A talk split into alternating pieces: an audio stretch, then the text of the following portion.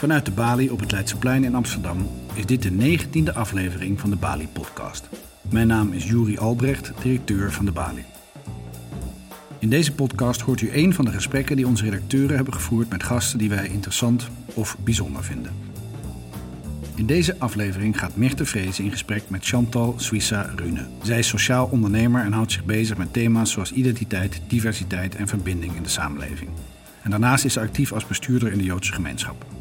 Zij spreekt over de nieuwe salonveegheid van antisemitisme en over de recente aanslag, want zo noemt ze het, op het Amsterdamse Joodse restaurant H. Carmel. Over hoe de Joodse gemeenschap nu naar populistisch rechts en politiek links kijkt en hoe het is om je kinderen elke dag naar een zwaar beveiligde school te moeten brengen.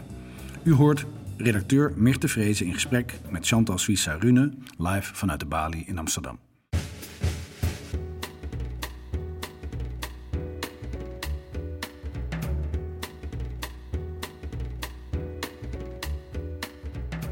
Chantal, fijn dat je er bent. Ik uh, wil graag met je in gesprek over het al dan wel niet toenemende antisemitisme in Nederland. En ook de manier waarop de Joodse gemeenschap haar positie bepaalt, of misschien wel laat bepalen in het heftige, gepolariseerde politieke landschap van vandaag de dag. En ik wou het toch nog even noemen, we gaan het vandaag hebben vooral over een Nederlandse context. Maar het is vandaag ook de dag dat de Open Society Foundation van George Soros in Hongarije zijn deuren heeft gesloten na een aanhoudende lastercampagne van Orbán. Ik dacht, het is toch goed te melden wat er ook uh, bij onze, ooster, onze buren in het oosten van Europa zich afspeelt. Um, ik wil eerst even een paar persoonlijke vragen stellen. Uh, ook omdat het in het huidige discours identiteit zo belangrijk is geworden, of wordt gemaakt, dat ik toch wel heel erg benieuwd ben naar uh, de rol die uh, jouw Joodse identiteit speelt ja, in jouw persoonlijk leven, in jouw dagelijks leven. Dus op wat voor manier maakt Jood zijn onderdeel uit van jouw identiteit? Uh, ja, voor mij is dat heel uh, groot. Ik denk nog meer dan toen ik kind was. Het is altijd onderdeel geweest van wie ik ben. Maar ik ben zelf opgegroeid in een vrij klein dorp eigenlijk, waarin ja, we een van de weinige, misschien wel het enige Joodse gezin waren. Dus je voelde wel altijd dat je anders was of zo. En we zaten, ik zat op een Joodse jeugdvereniging. En, uh, Die was er wel in dat dorp? I, nee, oh, nee, daar gingen we altijd voor naar Amsterdam of naar Amersfoort... of waar we dan wel heen konden. En we vierden wel feestdagen, maar inmiddels woon ik in Amstelveen. Ja. En uh, ben ik ook met een Joodse man getrouwd. Uh, na vele omzwervingen en culturen was dat toch ook wel... Ja, ook wel een bewuste keuze ergens. En ik vier nu wel Shabbat. Ik hou me er niet heel erg strikt aan volgens de orthodoxe normen. Maar bijvoorbeeld, mijn kinderen zitten op een Joodse school. Ja. Ik zit in het bestuur van een uh, Joodse gemeenschap. Ik zit in het bestuur van een Joods educatief centrum. Ja. Um, ik doe van alles ook maar, ook zeg maar met de gemeenschap, voor de gemeenschap. En ben je dus ook religieus Joods? Oh, dat is ik altijd zo lastig vraag. Ja, op mijn eigen manier, maar niet door de definitie of de dogma's. Maar ga je uh, naar de shul? Ik ga naar de, ja, ik ga naar de shul. Dus ja. ik ga regelmatig naar de synagoge. Ja. Uh, alleen ik ben geen uh, Shomeret Shabbat, zoals dat heet. Dus uh, kortom, ik, het is niet dat ik me aan alle regels strikt hou. Nee. Maar ik hou best wel... Ik heb een Joods ritme in mijn leven. Een Joods ritme, dat ja. is mooi. En is er dan ook, als je zo'n ritme hebt... een dag dat je niet bedenkt van, oh ja, ik, ik ben Jood, zeg maar. Is het Jood zijn ook wel eens een dag niet uh, onderdeel... Even lekker vakantie. Ja, vakantie. kan, je, kan je van vakantie met van het Jood zijn? Ja, op vakantie. nee, klinkt misschien gek, maar...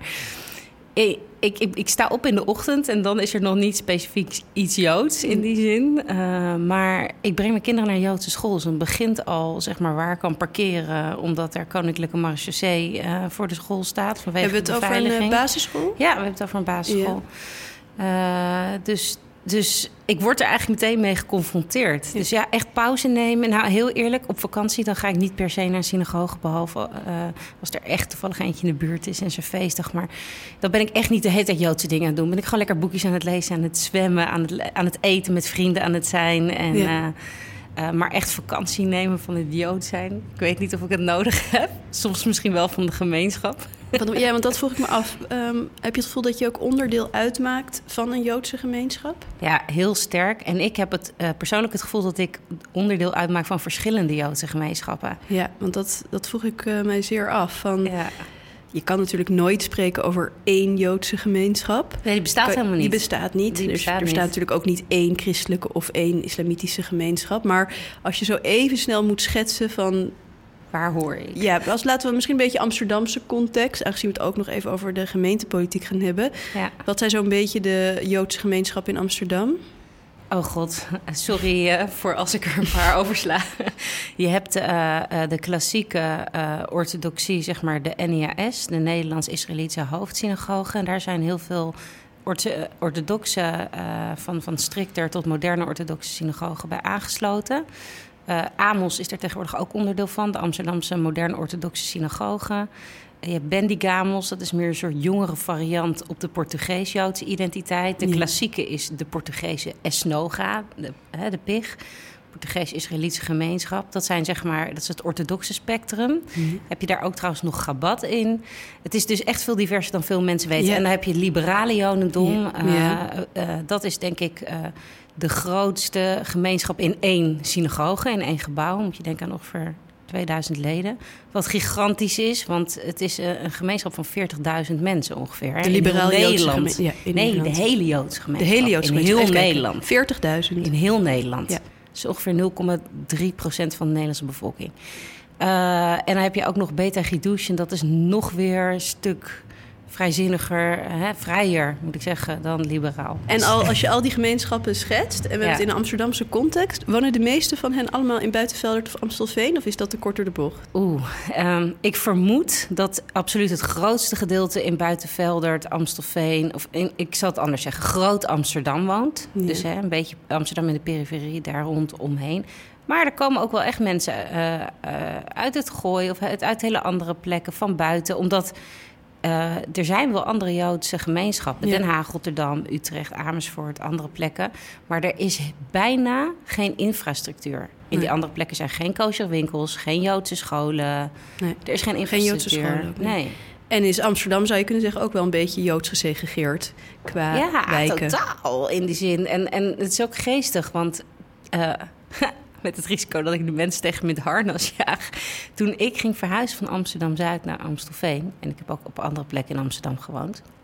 toen dacht ik, oh jee, moet ik wel echt... eh, niet in die of die wijk midden in de sociale controle gaan wonen. Want dat is er ook. Ja, niet omdat ik me daar heel erg aan stoor, maar mijn man eh, komt van wat orthodoxere huizen. Ja. En die was toen eh, bestuurder in een, in een orthodoxe gemeenschap. Dus eh, ja, ik- daar, daar, ik vind het leuk om een joods voelende omgeving te hebben.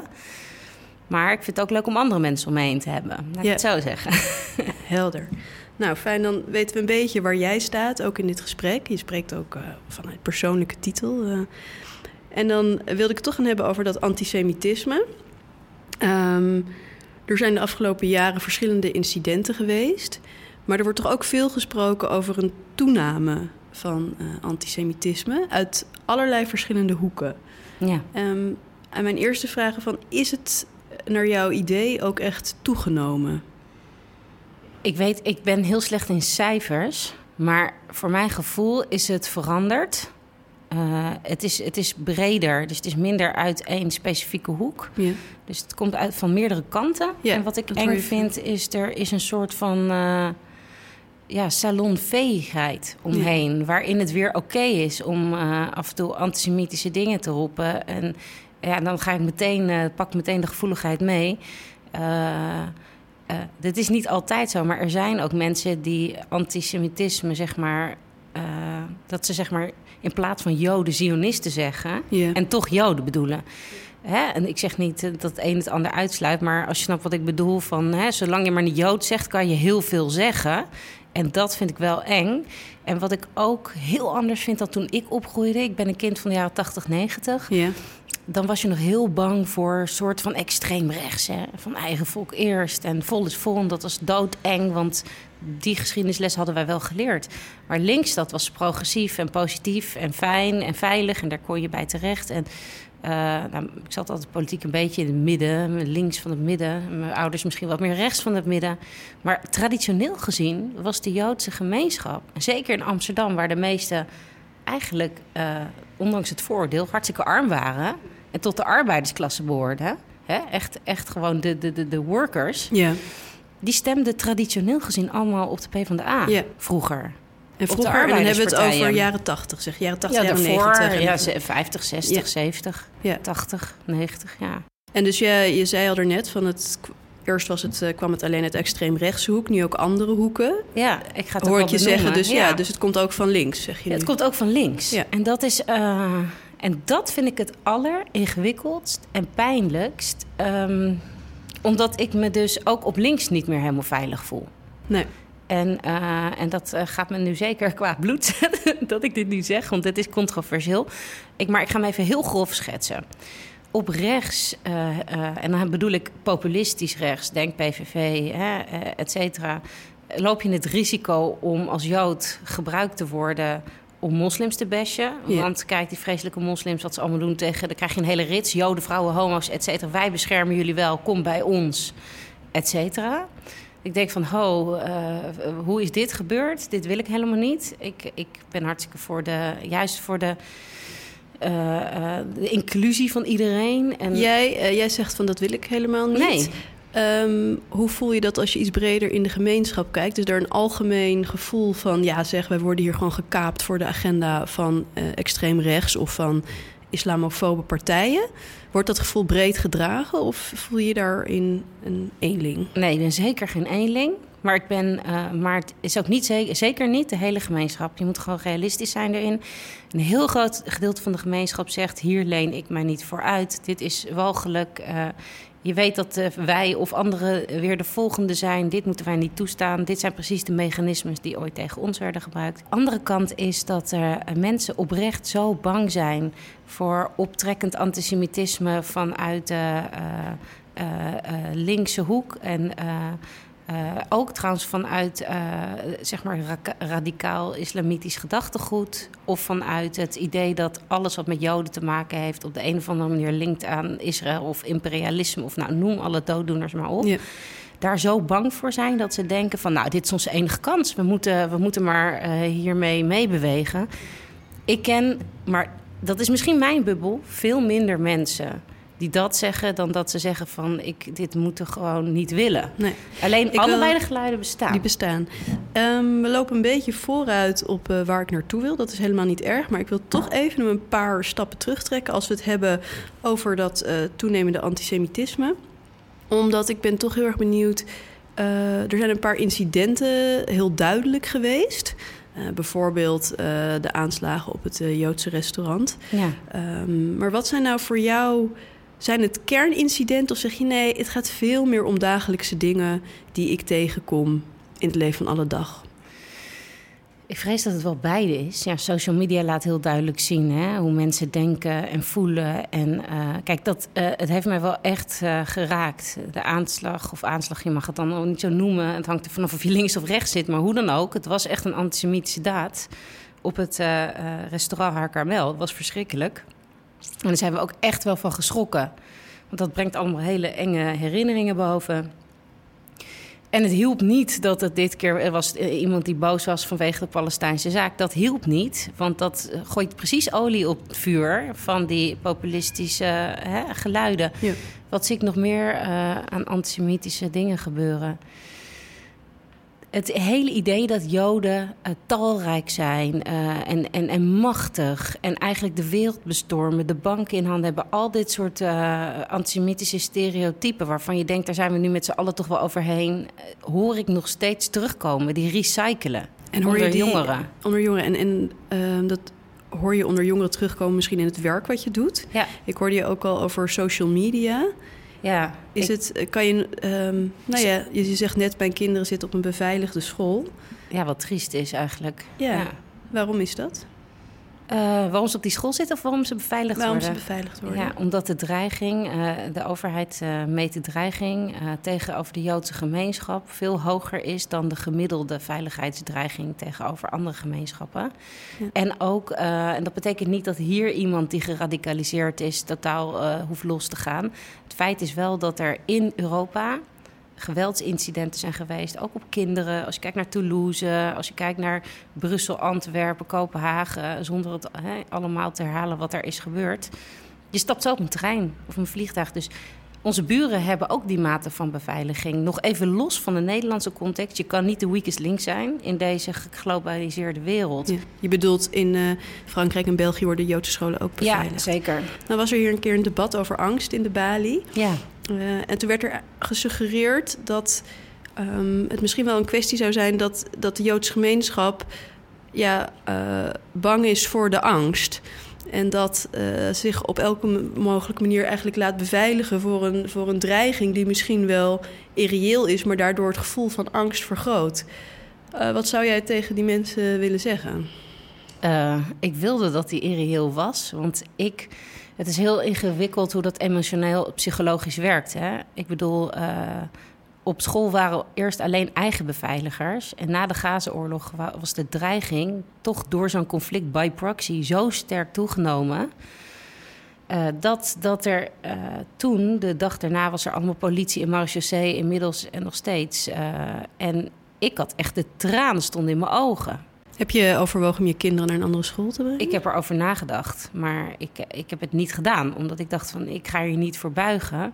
Want dat zou een zwaktebod zijn. Dan heeft uiteindelijk degene die ons echt niet moeten hier... die hebben dan uiteindelijk een zin. Ik wilde dat niet. Uh, maar ik vond het wel pijnlijk. En die angst... Soms is die overdreven als in heel veel Joden zijn zo getraumatiseerd... door de eerste, tweede of derde generatie en wat ze allemaal zien... Dat, dat, dat ze achter elke boom een antisemiet zien. Kijk, dat is ook niet nodig. Je moet ook een beetje hè, gewoon je leven kunnen leven en niet op elke slak zout leggen en niet over alles antisemitisme roepen, want dan krijg je een soort van devaluatie van het begrip, wat eigenlijk verschrikkelijk is. Maar die dreiging, die wordt, dus, die wordt ook onafhankelijk gemeten. Het is niet alleen dat wij gaan bekijken hoe bedreigd we zijn. En ik, ik vrees dat die toch wel reëler is dan ik zou willen. Ja, en want ik vergeef het me niet, mezelf niet, laat ik het zo zeggen. Ik hoef die beveiliging niet voor mijzelf. Ik doe gewoon mijn ding. En ook al, uh, weet je wel, als mij dat overkomt, zwa. Het zou heel jammer zijn, vooral voor mijn familie. Maar ik wil het risico voor mijn kinderen en voor mijn gemeenschap niet nemen. Nee, dat snap ik. En nog heel even kort, dan houden we hierover op. Um, die beveiliging, is dat op verzoek vanuit de school of wordt dat door de overheid ook um, gezegd van dit is gewoon nodig, dus dit gebeurt? Uh, volgens mij heeft maar dan moet ik, ik ben dus geen expert, dus uh, misschien zeg ik dit verkeerd. Wat ik begrijp is, een dreigingsanalyse uh, wordt door de overheid gedaan. Ja. Die is heel hoog. Maar tot uh, heel recentelijk moesten wij gewoon zelf voor die beveiliging betalen. Dus okay. het werd niet als overheidstaak gezien. We moesten ongeveer, ik weet het niet, maar tot de tiende macht schoolgeld betalen. Echt duizenden euro's. Gewoon om onze kinderen veilig te houden uit eigen zak belachelijk. We zijn gewoon burgers van Nederland. En wanneer is dit veranderd? Tot wanneer was dit? Ja, op een gegeven moment wat ik weet... Uh, en nu is het volgens mij ook nationaal geregeld, als ik het goed heb. Uh, en ik weet dat Van der Laan, uh, toen hij burgemeester was... op een gegeven moment daar heel veel stappen in heeft gezet in Amsterdam. Ik weet niet of het volledig is, maar in ieder geval dat Amsterdam ten dele... in ieder geval die beveiliging vergoedt. En ook vanuit het land, want de, de Koninklijke Marechaussee is een landelijk ja. orgaan... Ja wordt dat nu geregeld. En dat was niet meteen zo, dat is nu zo. En ik hoop dat het ook een keer ophoudt. maar ja, dan moet dat dus kunnen. Ja, laten we naar de politiek gaan. En dan uh, lokaal, uh, naar de afgelopen gemeenteraadsverkiezingen. Het is even gezakt, maar het was... Uh, heel intens. En wat je wel zag, dat er was heel erg veel te doen over welke politieke partij zich wel of dan wel niet beloofde in te zetten tegen antisemitisme in de Amsterdamse samenleving. En dit werd eigenlijk gesymboliseerd door het wel of niet ondertekenen van het Amsterdamse Joods akkoord. Ja. Heel kort, wat was dat Joods akkoord en op wiens initiatief was dat? Het was Rabijn Kat, als ik het goed heb. En dat kwam inderdaad door de incidenten. Uh, ik denk dat het was aangewakkerd door de incidenten bij haar ja. en de vernielingen. En het feit dat het eigenlijk als vandalisme werd afgedaan. En, en dat antisemitisme in het begin helemaal niet hè, per se als component werd gezien, juridisch althans. Ja. En, en iedereen het gevoel had van, nou, serieus? na al die jaren en alles wat de gemeenschap heeft meegemaakt, dat je dan toch nog steeds niet beveiligd voelt. En het was eigenlijk een schreeuw om bevestiging van de, bevei ja, de bescherming van de overheid, waar de meeste van onze gemeenschap woont, weten wij ons nog beschermd. En kon je, kon je erin vinden in het akkoord? Vond je het een goede zet? Uh, ik, begrijp, ik begrijp het wel. Enerzijds vond ik het een hele goede zet, omdat ik denk dat het ook uh, een beetje uh, stabiliteit brengt. Een gevoel van hier staan wij voor en dit pikken we niet. Kan me ook voorstellen dat andere mensen denken: ja, willen wij ook een akkoord? En eigenlijk zou, je, zou iedereen zich uh, veilig moeten weten. Ja. Uh, maar ja, ik snap ook wel de kwetsbaarheid van de Joodse gemeenschap om dit expliciet af en toe nog te willen horen omdat, ja, nogmaals, het over, zowel over rechts als over links uh, is, zijn er allerlei gevoeligheden, spanningen en onzekerheden ja. voor ons. Het werd als uh, opvallend gezien dat uh, de partij Bijeen, die heel erg gaat over inclusiviteit en tegen discriminatie, het akkoord niet wilde ondertekenen. Ja. Um, vanwege de, de definitie die werd gehanteerd over antisemitisme. Ja. had je, begreep je een keus vanuit hun partijprogramma? Nee. Gaat Sylvana me niet eh, dank afnemen. En ik heb trouwens wel met haar contact opgenomen, persoonlijk. Want ik ken haar persoonlijk, om even met haar te praten. En ik, het is een hele lieve en uh, gepassioneerde, warme vrouw met, met hart op de juiste plek. Maar dit vond ik geen handige keuze. Ik begrijp wel dat zij tegen alle vormen van uitsluiting zijn. Maar het punt is juist, en daar ligt juist die gevoeligheid... Uh, kritiek op Israël moet kunnen. Dit was helemaal geen uh, hou je mond over Israël, want anders dan ben je antisemiet. Maar vond je, dit dan, vond je het dan eigenlijk een, een heel slap excuus dat die definitie, die Europese definitie, die niet eens is aangenomen door de Europese Unie, bla bla bla, als leidraad werd uh, gehanteerd? Dat, ja, dat, dat was vond ik, Ja, ik vond het flauw. En ik, ik moet heel eerlijk zeggen, ik, vroeg, ik, ik, ik ga hem toch hardop stellen. Ik vraag me af of dat ook zo was als het over een islamitisch akkoord ging. Mhm. Ter beveiliging van de moslims in de stad. Of als het ging over de, hè, over de, de zwarte bevolking bijvoorbeeld. Hè, de, de, degene van de Cariben of uh, met Surinaamse roots. Als het gaat over weet je, uh, racisme, wat trouwens vreselijk is. En Kijk, ik sta tegen alle vormen van uitzending. We moeten en wat doen tegen racisme en tegen moslimdiscriminatie, antisemitisme, homofobie, noem ze allemaal op. Nee, ik onderbreek je heel even hier, toch? Want hoe voelt het dan als een partij als Bijeen zoiets niet ondertekent en een partij als Forum voor Democratie wel? Nou, dat je dus inderdaad uh, het lievelingetje bent bijna op rechts en op links, uh, uh, zeg maar, niet. En dat doet gewoon wel pijn in de zin van niet dat je per se het lievelingje wil zijn op de een of andere flank. Maar wat mij heel erg raakt is. Uh, er is heel veel legitieme kritiek te geven op Israël. Net zoals op heel veel andere staten trouwens. Dat blijft toch een ergernis van mij. Uh, daar, ik hoor nog steeds disproportioneel veel kritiek op Israël. Van een hele hoop mensen die er nog nooit geweest zijn. De complexiteit niet kennen. Geen enkele Palestijn ooit in het wild op straat of ergens hebben ontmoet. Met alle respect. En denk ik, ik wel. En ik heb er gewoond. En uh, daar een hele heftige mening over hebben. Maar niet of zich niet goed willen informeren, of het gewoon wel lekker makkelijk vinden. Wit, zwart, joods, moslim, Palestijn, Israëli. Zich dan heel erg boos daarover maken. Maar het gaat om onze bescherming van onze Nederlanders hier. In dit geval onze Joodse Amsterdammers. En ik vind het dan inderdaad een goedkoop excuus om te zeggen van ja, maar we zijn het niet eens met de definitie vanwege Israël. Ik denk, we hebben het hier over Amsterdam. We hebben het over antisemitisme hier. En uh, te vaak wordt anti. Uh, wordt anti-Israël is, is, weet je, dat moet je lekker zelf weten wat je politieke mening is. Ik heb ook een mening over de regering van Netanyahu en de, die is en niet komt mals. Het, komt het niet het feit dat de Joodse gemeenschap hier in Amsterdam vaak zo in één keer gelijk wordt getrokken met de politiek van de Israëlische staat? Wat absurd klinkt, maar is dat, zit er ook niet een reden achter dat soms die Amsterdamse Joodse gemeenschap hier zich ook weer identificeert met de politiek van de Israëlische staat? Is het niet een soort. Het is een kip en een ei. Een wisselwerking? Tuurlijk is het ergens een wisselwerking, maar. Um, veel, kijk, de meeste Amsterdamse Joden identificeren zich met het bestaansrecht van Israël. En dat is eigenlijk, Zionisme is een politieke beweging, is een nationalistische beweging, net zoals honderdduizend andere nationalistische bewegingen. Maar het is interessant, denk er eens over na. Van hoeveel nationalistische bewegingen, wat je ook van nationalisme mag vinden, of je het stom vindt of leuk vindt, wordt er echt aan het bestaansrecht van het volk op die plek getornd. En dat ligt gevoelig. Dus uh, omdat het raakt aan zo'n kernwaarde, je bestaan, dat is echt een kernwaarde.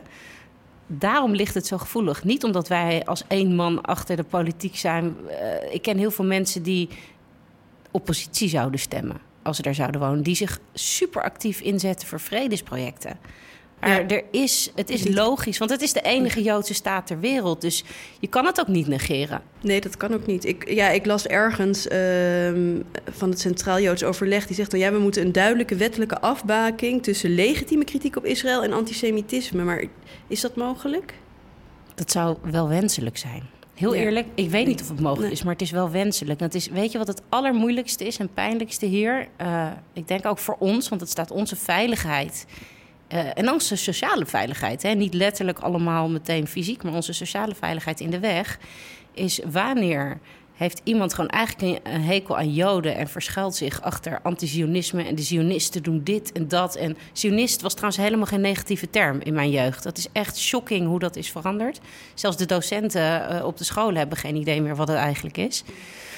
Uh, en, en, en die gewoon kritiek op een land of omdat er gewoon dingen niet kloppen, dat is wel iets anders. En hoe, hoe weet je nou of iemand zijn intenties? Want uiteindelijk gaat het om zijn intenties.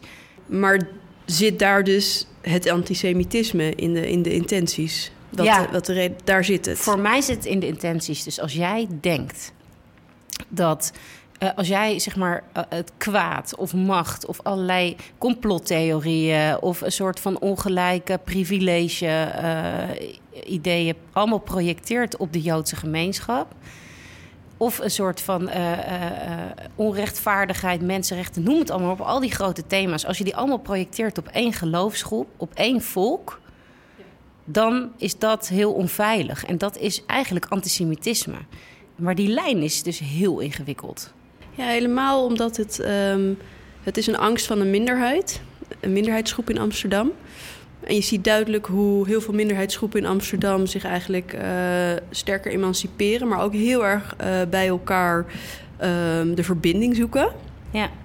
Ik heb het gevoel dat de Joodse gemeenschap daar een beetje buiten valt.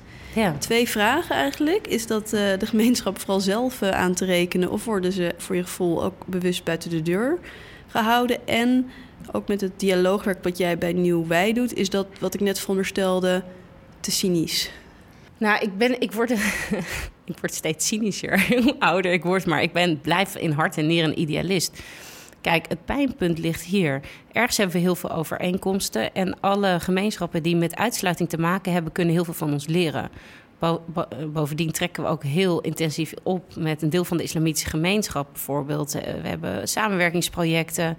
Uh, Joden hebben uit natuurlijk, ook vanwege geschiedenis, zich altijd aangetrokken gevoeld tot de antiracismebeweging, tot uh, emancipatiebeweging, rechten voor homo's, maar ook het gevecht tegen moslimdiscriminatie. De eerste die zich uitsprak tegen minder, minder, minder Marokkanen, was het Centraal Joods Overleg.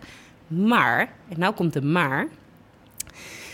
Uh, omdat Israël er steeds aan de haren wordt bijgesleept en wordt gezien als rechts, fout, imperialistisch, racistisch, noem het allemaal maar op. Uh, uh, wat je niet zo makkelijk kan, kan, kan doen, vind ik. En zeker niet dat projecteren op Joden in Nederland. Is het inderdaad, zijn we vaak de weird ones out. En wil je er soms ook niet meer bij horen?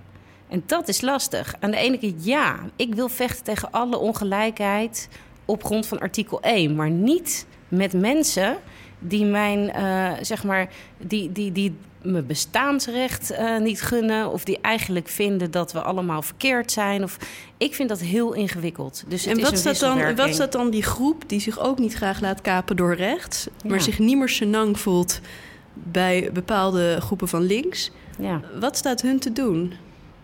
Ja, ik denk dat ik een van de vertegenwoordigers van die groep ben. En uh, die brug slaan is heel lastig.